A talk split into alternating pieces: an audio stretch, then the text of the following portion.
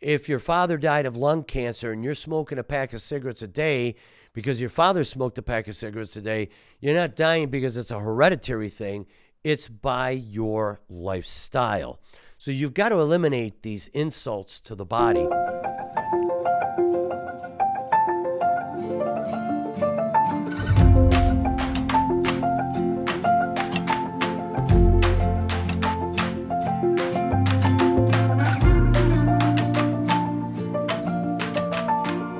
Welcome to the Health Quest Podcast, your guide to God's will for good health. Hello, my name is Dr. Sal, and I've been a practicing surgeon for well over 30 years. And my goal for each episode is that you'll be able to have your mind transformed to God's design for good health and to affect the way that you eat and the way that you live. If you're new here, we release a new episode every week. And if you enjoy the content, would you please leave us a good review? It really helps our ratings and allows our show to reach out to more people which in turn will help them change their ways. We'd like to thank you for your support. And on today's episode, we're going to be talking about two scientific articles in regarding two separate uh, subject matters.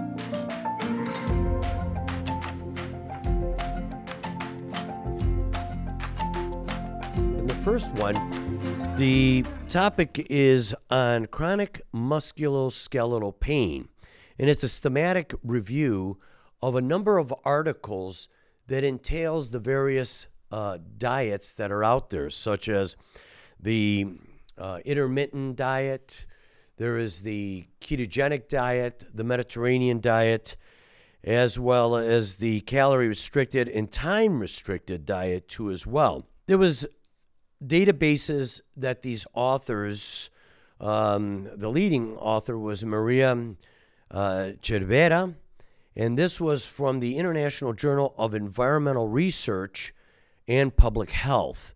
And so the objective was to see the effectiveness of these various diets on improving chronic musculoskeletal pain.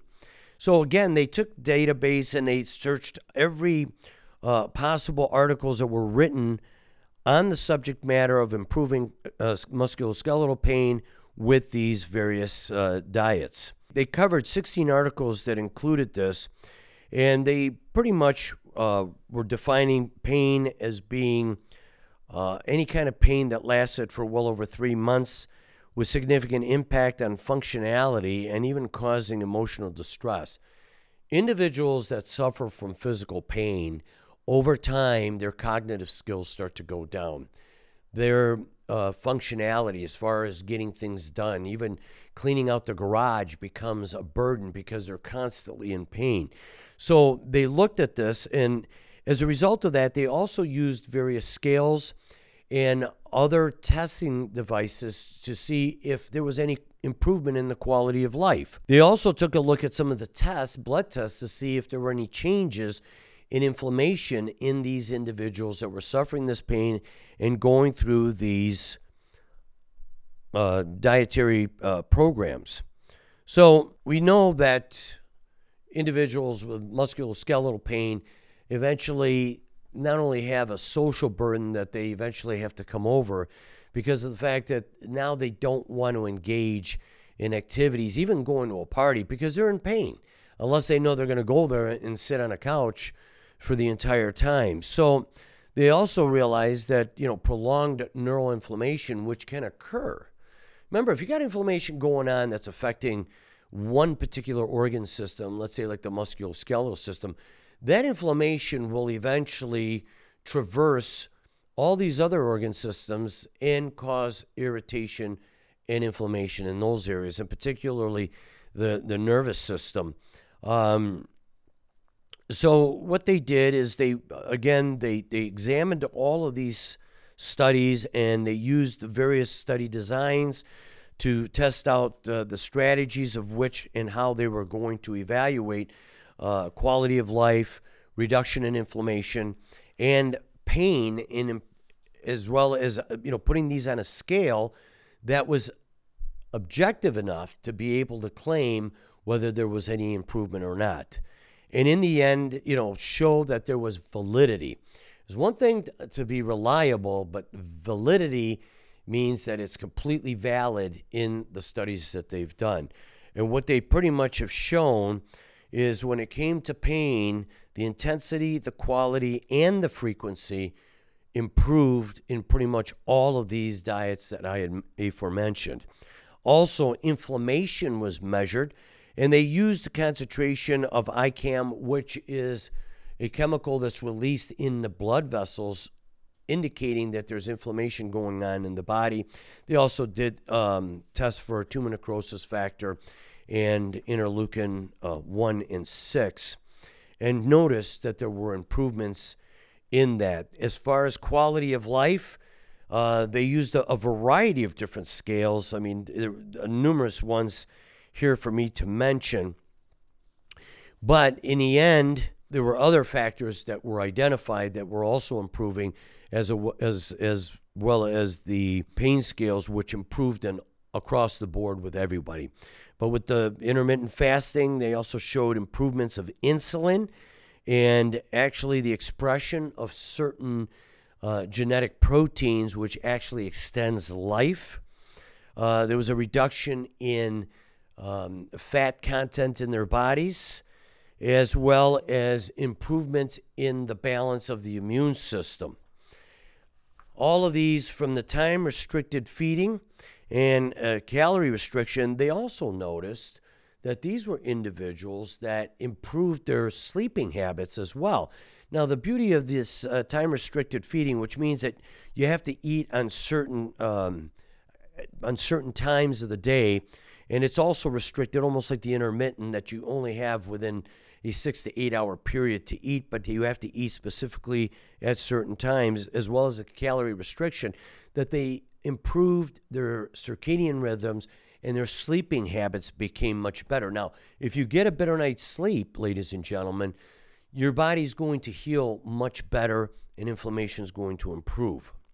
Anytime you reduce inflammation, inflammation is caused a lot by the foods that we eat. And we've talked about this in a number of podcasts. Being overweight and excessive um, buildup of fat in our body will store more immune cells, which tips the scale more to a chronic state of inflammation, which over time will start to affect the musculoskeletal system. We actually talked about that in one of the earlier podcasts on how obesity starts to affect all these organ systems. This is how it affects the musculoskeletal system.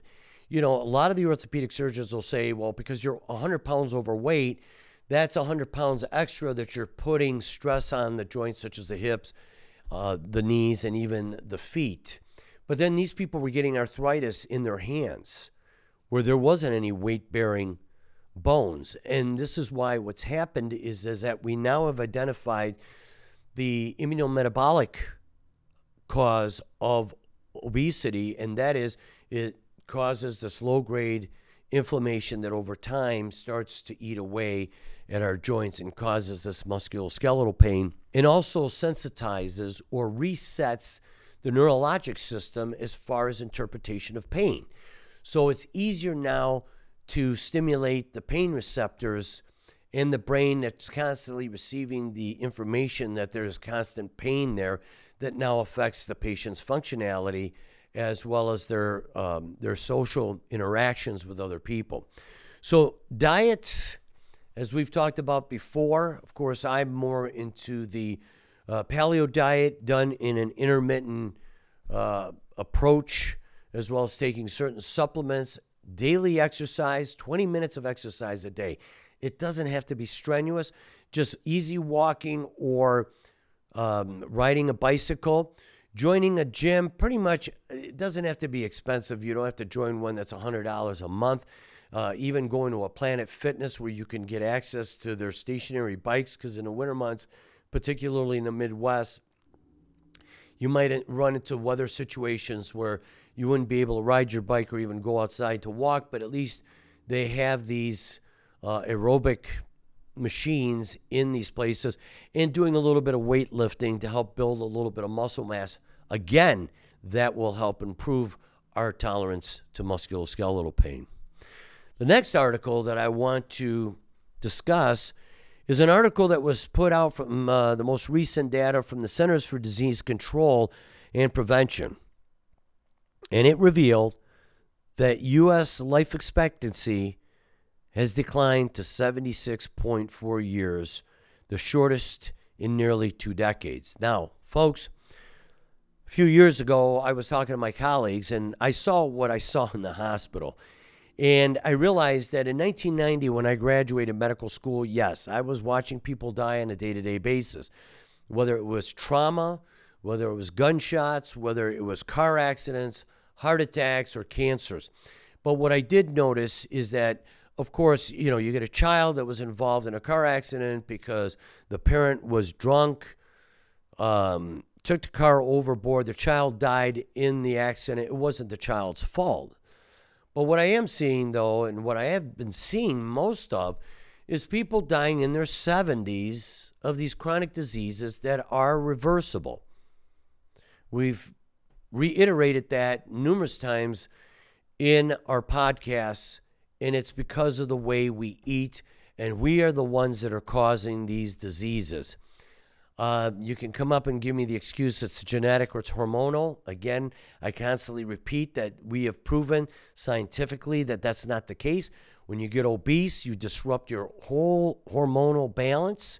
Um, genetics, it's very rare that anybody gets these.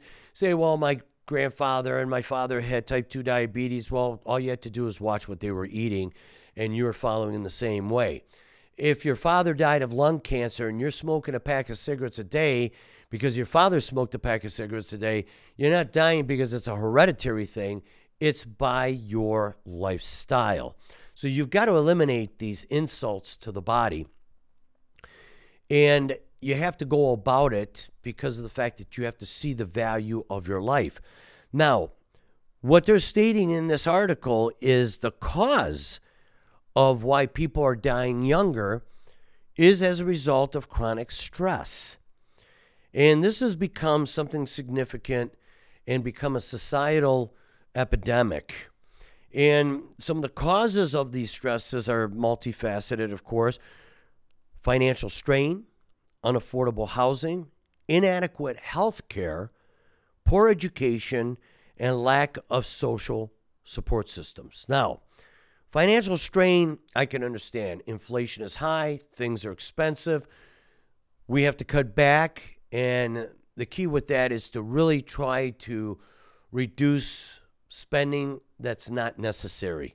Um, there was a black uh, woman that wrote an, uh, a book about the fact that you don't need to go and get your nails done at a salon and you don't have to buy the fancy uh, coding for your your uh, your cell phone, because these are things that are just unnecessary uh, expenditures that really don't contribute to um, our well-being.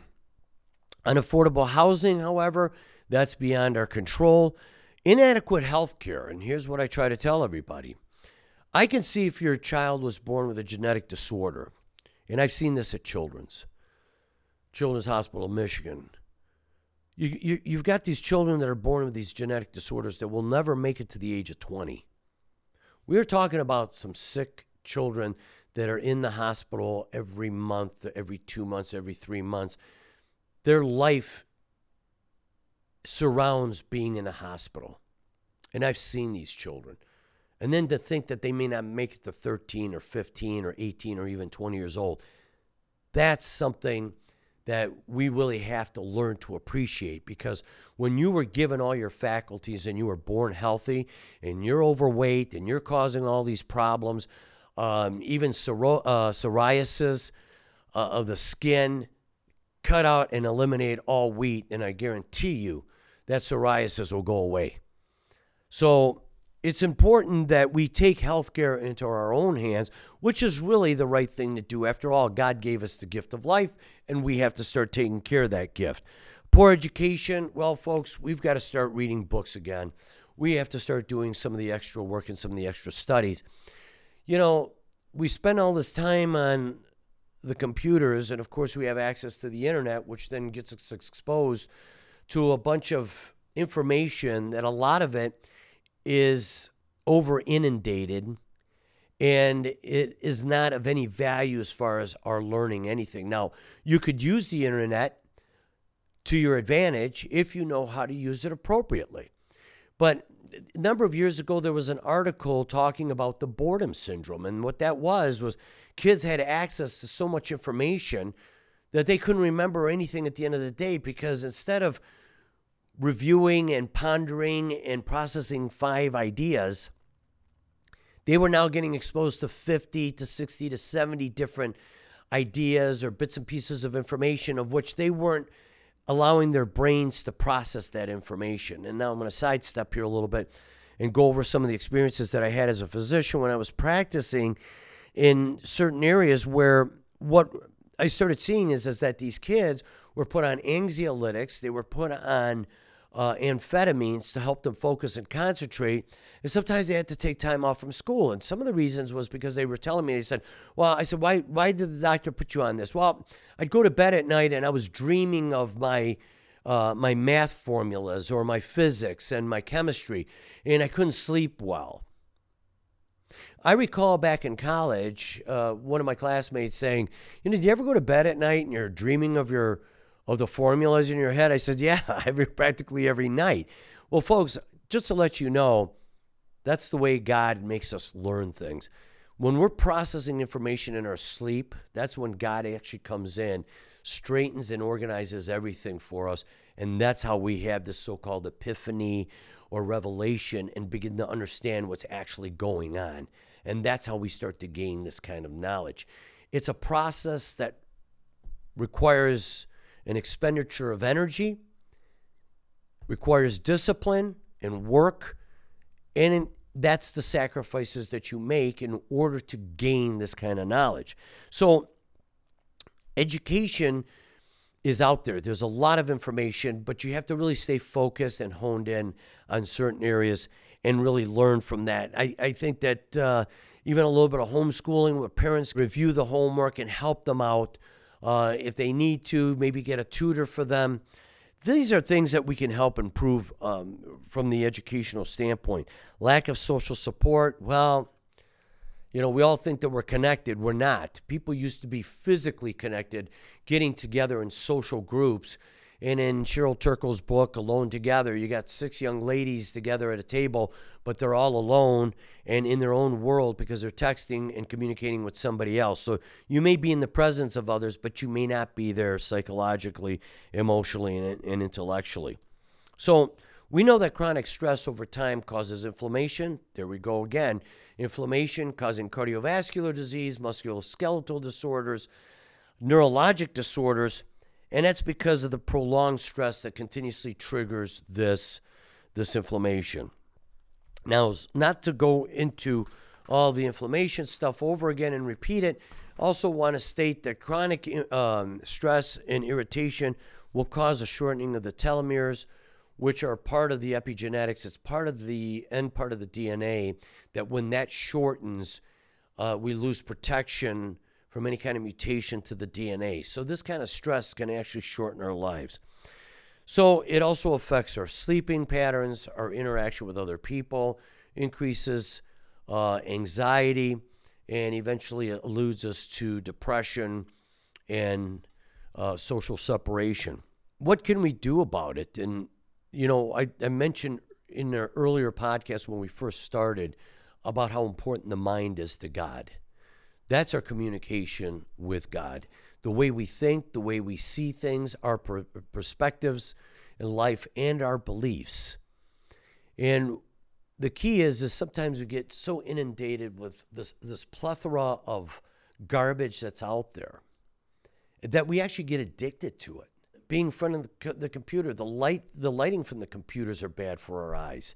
Uh, getting exposed to all the social media. Um, getting angry with the world by seeing what's on TV continuously.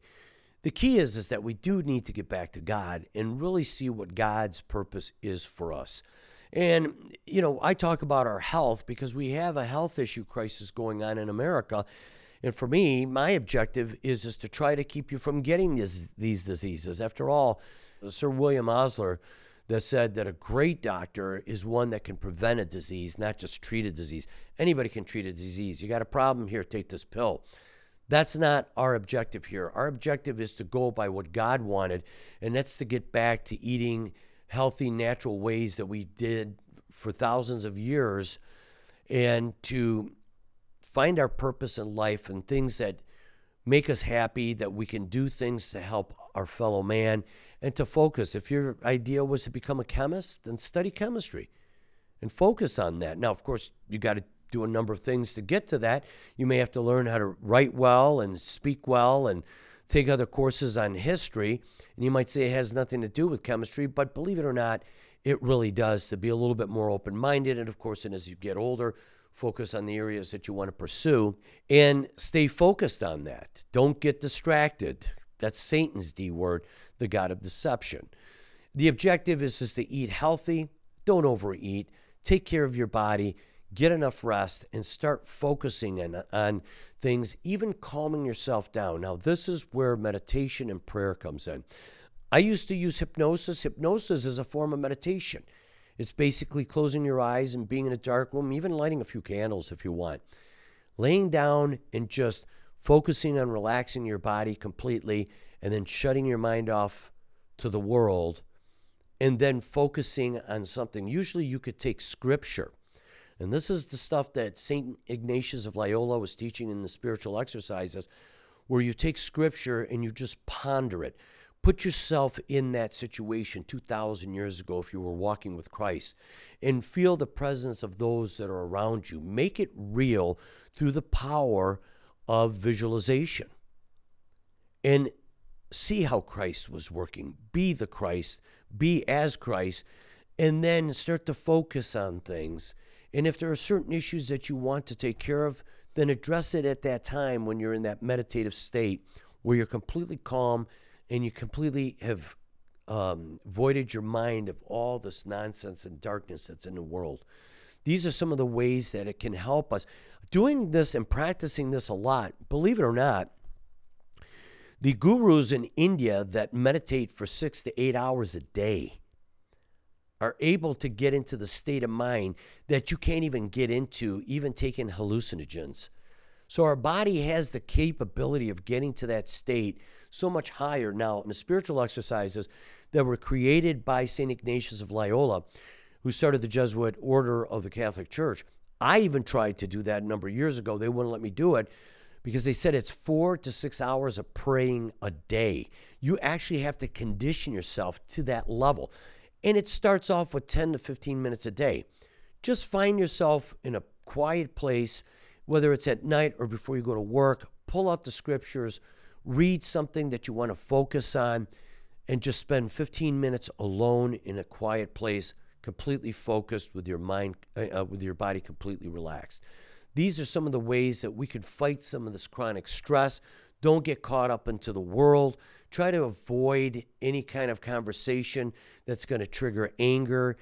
And it all stems from fear and things not working out. Put it back into God's hands and walk with Jesus.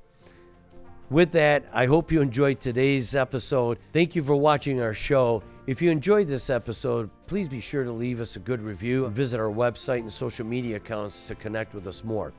If you happen to have any questions regarding your health, then my email will be in the description below and I'll be happy to help you with any answers or questions that you may have.